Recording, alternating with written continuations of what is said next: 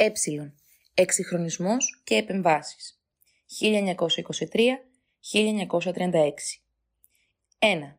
Οι συνέπειες της μικρασιατικής καταστροφής Με τη μικρασιατική καταστροφή 1922 χάθηκαν οι ανεπτυγμένες οικονομικά και πολιτιστικά περιοχές της Μικράς Ασίας και της Ανατολικής Θράκης.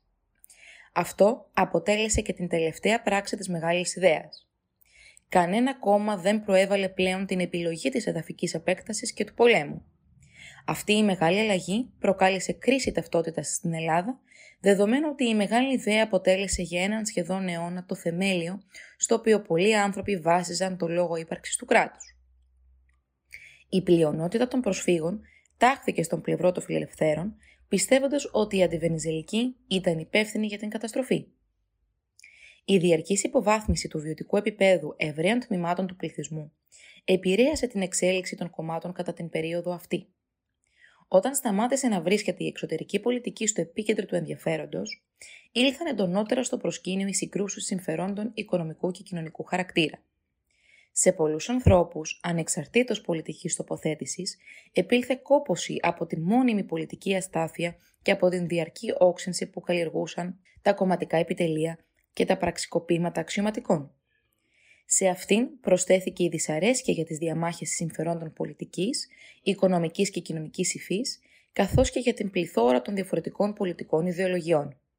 Έτσι, ο Μεταξάς δεν χρειάστηκε να ασκήσει βία για να επιβάλλει το 1936 τη δικτατορία του. Οι έκρηθμες καταστάσεις προκάλεσαν κρίση νομιμότητας του κοινοβουλευτικού συστήματος. Οι ρίζες της βρισκόταν στο διχασμό της δεκαετίας 1910-1920, κορυφώθηκε όμως η κρίση αυτή την επόμενη περίοδο, οπότε υπονομεύθηκε η εμπιστοσύνη στην αποτελεσματικότητα του πολιτικού συστήματος, η οποία αποτελεί θεμέλιο της νομιμότητας στις σύγχρονες κοινωνίες. Δύο στοιχεία καθόρισαν τη φυσιογνωμία της πολιτικής ζωής αυτής της περίοδου. Η διαρκής παρέμβαση των στρατιωτικών στην πολιτική και η χρήση βίας στην άσκηση πολιτικής. Οι αξιωματικοί διεκδικούσαν τον πρώτο λόγο σε θέματα εσωτερικής πολιτικής, καθώς θεωρούσαν το στρατό ως υπερκομματικό φορέα εξουσίας. Ένιωθαν δυσαρέσκεια για τις διαφοροποιήσεις στο κοινωνικό επίπεδο, απεχθάνονταν τον πολιτικό τρόπο αντιμετώπισης και διευθέτησης των κοινωνικών συγκρούσεων, τις διαπραγματεύσεις και τους συμβιβασμούς που θεωρούσαν συνώνυμα της διαφθοράς και της έλλειψης αρχών. Αμέσως μετά την ήττα στη Μικρασιατική Εκστρατεία, επενέβησαν στην πολιτική ζωή αξιωματικοί που ηγούνταν στρατιωτικών σωμάτων τα οποία επέστρεφαν από το μέτωπο, πλαστήρας, γονατάς κτλ. Αυτό που όξινε την πολιτική κατάσταση ήταν η δίκη και καταδίκη σε θάνατο πέντε κορυφαίων πολιτικών της αντιβενιζελικής παράταξης και του αρχηγού του στρατού της Μικράς Ασίας με την κατηγορία της εσχάτης προδοσίας. Η κατηγορία ήταν αβάσιμη, αλλά οι κατηγορούμενοι εκτελέστηκαν, προκειμένου να κατευναστούν οι πρόσφυγες και ο στρατός. Το τηλεγράφημα του Βενιζέλου, το οποίο έμεσα συνιστούσε τη ματέωση των εκτελέσεων, έφτασε πολύ αργά, αν και δεν ήταν βέβαιο ότι μία έγκαιρη παρέμβαση του Βενιζέλου θα είχε αποτέλεσμα. Η επιθυμία για επαγγελματική εξασφάλιση βενιζελικών και αντιβενιζελικών αξιωματικών δημιούργησε μία δυναμική διαρκούς παρέμβασης του στρατού στην πολιτική. Παράλληλα προς τα κόμματα συγκροτήθηκαν ομάδες απότακτων ή ενεργεία αξιωματικών, οι οποίοι όλο και περισσότερο προσπαθούσαν να θέσουν υπό τον έλεγχό τους το κοινοβούλιο και τις κυβερνήσεις και εν τέλει να επιβάλλουν αντικοινοβουλευτικά συστήματα διακυβέρνησης. Τα κόμματα με δυσκολία κατόρθωναν να ξεφύγουν από τον ασφικτικό κλειό και πολύ συχνά χρησιμοποιούσαν ομάδες αξιωματικών για να πετύχουν τα δικά τους βραχυπρόθεσμα σχέδια. Εξάλλου, τα κόμματα ευνοούσαν τις εντάσεις, θεωρώντας ότι η πόλωση θα ενίσχυε την ενότητά τους. Όμως, υιοθετώντας αυτή τη στάση, περιόριζαν τις δυνατότητες ελιγμών με αποτέλεσμα να μην μπορούν να σχεδιάζουν νέες πολιτικές για την αντιμετώπιση των κοινωνικών προβλημάτων.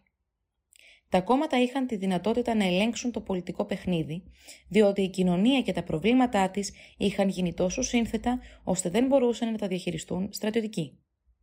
Εκείνοι μπορούσαν εύκολα να κάνουν πραξικόπημα, αλλά δεν ήταν ικανοί να ασκήσουν την εξουσία. Οι ηγεσίες των κομμάτων παρουσίαζαν τώρα μεγάλη διάθεση για καταστρατήγηση του συντάγματος και ενίσχυση των μηχανισμών καταστολής για τους εξής λόγους. 1. Επεδίωκαν να εξουδετερώσουν τον πολιτικό αντίπαλο με κάθε μέσο. 2. Υποχρεώνονταν να έρθουν σε συνεννόηση με ομάδες αξιωματικών της επιλογής τους και να αποδεχθούν τα αιτήματά τους. 3 πίστευαν ότι τα σύνθετα κοινωνικά και οικονομικά προβλήματα θα τα έλυνε καλύτερα μια ισχυρή εκτελεστική εξουσία και τέσσερα αναζητούσαν μεθόδους αστυνόμευσης για να αποσοβήσουν κοινωνικές συγκρούσεις. Για αυτούς τους λόγους, οι κυβερνήσεις συνήθιζαν να κηρύσουν τη χώρα σε κατάσταση πολιορκίας, προκειμένου να ελέγχουν την κατάσταση και να παραβιάζουν συνταγματικές διατάξεις.